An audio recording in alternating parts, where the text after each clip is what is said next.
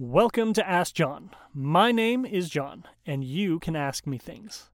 In today's episode, we are going to be continuing on the overarching theme of resumes by talking about best practices when creating the bullet points of your resume. The bullet points under your chosen section header are the main bulk of the content that will be on the resume. It is the clear and concise and everything else we talked about in the formatting episode.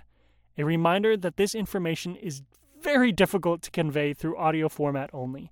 So I recommend going to the Dornsife Career Pathways website and finding the resume writing guide that is on there. Also, check out the programming schedule, also on the Dornsife Career Pathways website, to see when the Workit presentations are so you can gain additional information. The structure of creating your bullet point should follow action verb plus how plus why plus result format. Following this pattern will allow you to convey the most information on what you did in a situation without adding too many details so it gets overly complicated. We are going to be talking through each of these steps in this pattern and why it is important, and then what it can sound like when you just mash it all together like that. Starting with the action step. On the Workit guide that I have referenced several times, there is a list of action verbs that you can use when talking about experiences in areas of communicative, analytical, collaborative, research, organizational, leadership, creativity, or technical skills. These are not all of the areas by any means, but it's a good list to start when looking for action verbs. By beginning each of your bullet points with an action verb, you show that your time in a particular job was active rather than passive. For example, what sounds more engaging to you? Cold call companies to gather their opinions on a service, or communicate daily with company partners to gather their opinions on services provided. Both of these statements say the exact same thing. But with an action verb starting the sentence, it makes the reader feel energized and engaged in what they are reading. That is what you want on your resume. For the person who has to read about 50 other resumes saying more or less similar things, to read yours and be pulled in and excited about what they're about to read. Once you have your starting action verb, the next part of your statement should lead to how you did the thing you did. In our cold call example, we want more details on this cold call. Did you actually call? Was the call scripted, or did you have to come up with what you were going to say each time on the spot? Meaning you were creative in your communication. Did you mostly email? Was it through other communication means? Give the reader of your resume as much information in about two to four words that you reasonably can.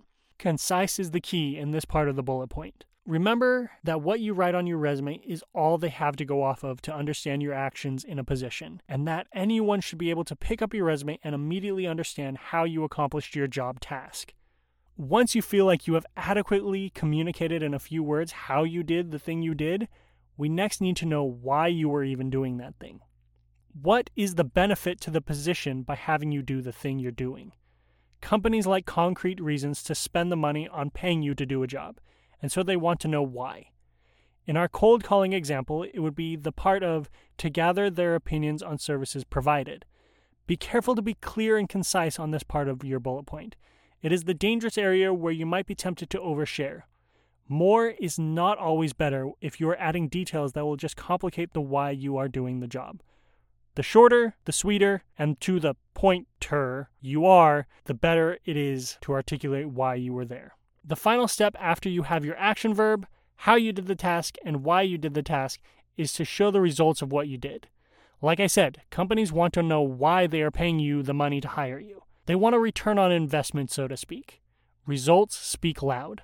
As a career advisor, I can tell you that nothing makes my brain happier than to see numbers on a resume if those numbers make sense, of course. Don't don't go crazy here. We we want to keep it reasonable and to the point. If you have numbers, add them. They are concrete evidence of what you did. Jumping back to our old cold call example, if you can add on how many companies you cold called and what you tangibly did with that information, that will make the bullet point so much stronger. You will need to get creative about the results stage of your bullet point sometimes. Some tasks may not have a number attached to their result, or perhaps your job never saw what was done with the information you gathered. This is where getting a second set of eyes will be helpful on how to show the results of your work. So, to put everything together in a solid bullet point, I want to give the cold calling example again. First example is a not excellent version. It's a good version, but not excellent. The second is going to be the improved bullet point. So the first one is cold called companies to gather funds for annual scholarship drive. Now, the improved bullet point communicated with 20 private corporations via cold calling and email campaign to secure financial support for the annual scholarship drive, which resulted in a donation of $42,000. Do you hear the difference between these two? The second one brings me in with that action verb. It tells me how many companies were contacted, how that communication occurred. It tells me why that communication was happening and the results of the work done. All of this information was conveyed to us in a clear and concise manner as well.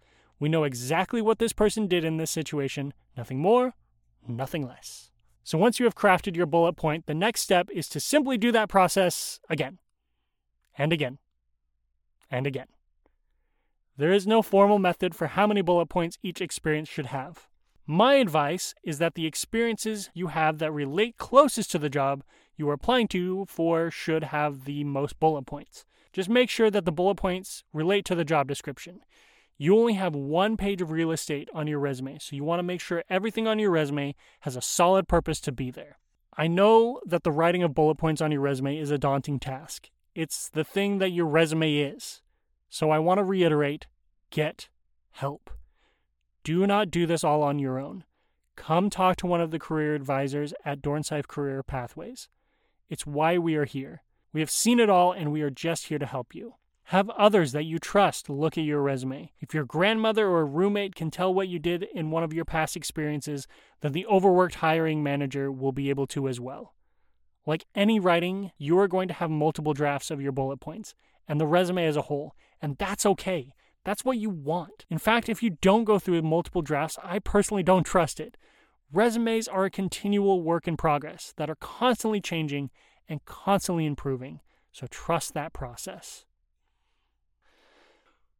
We hope you enjoyed today's episode. For more information, visit us at dornsife.usc.edu career pathways and follow us on Instagram and Facebook. Thanks for listening, and don't forget to ask John.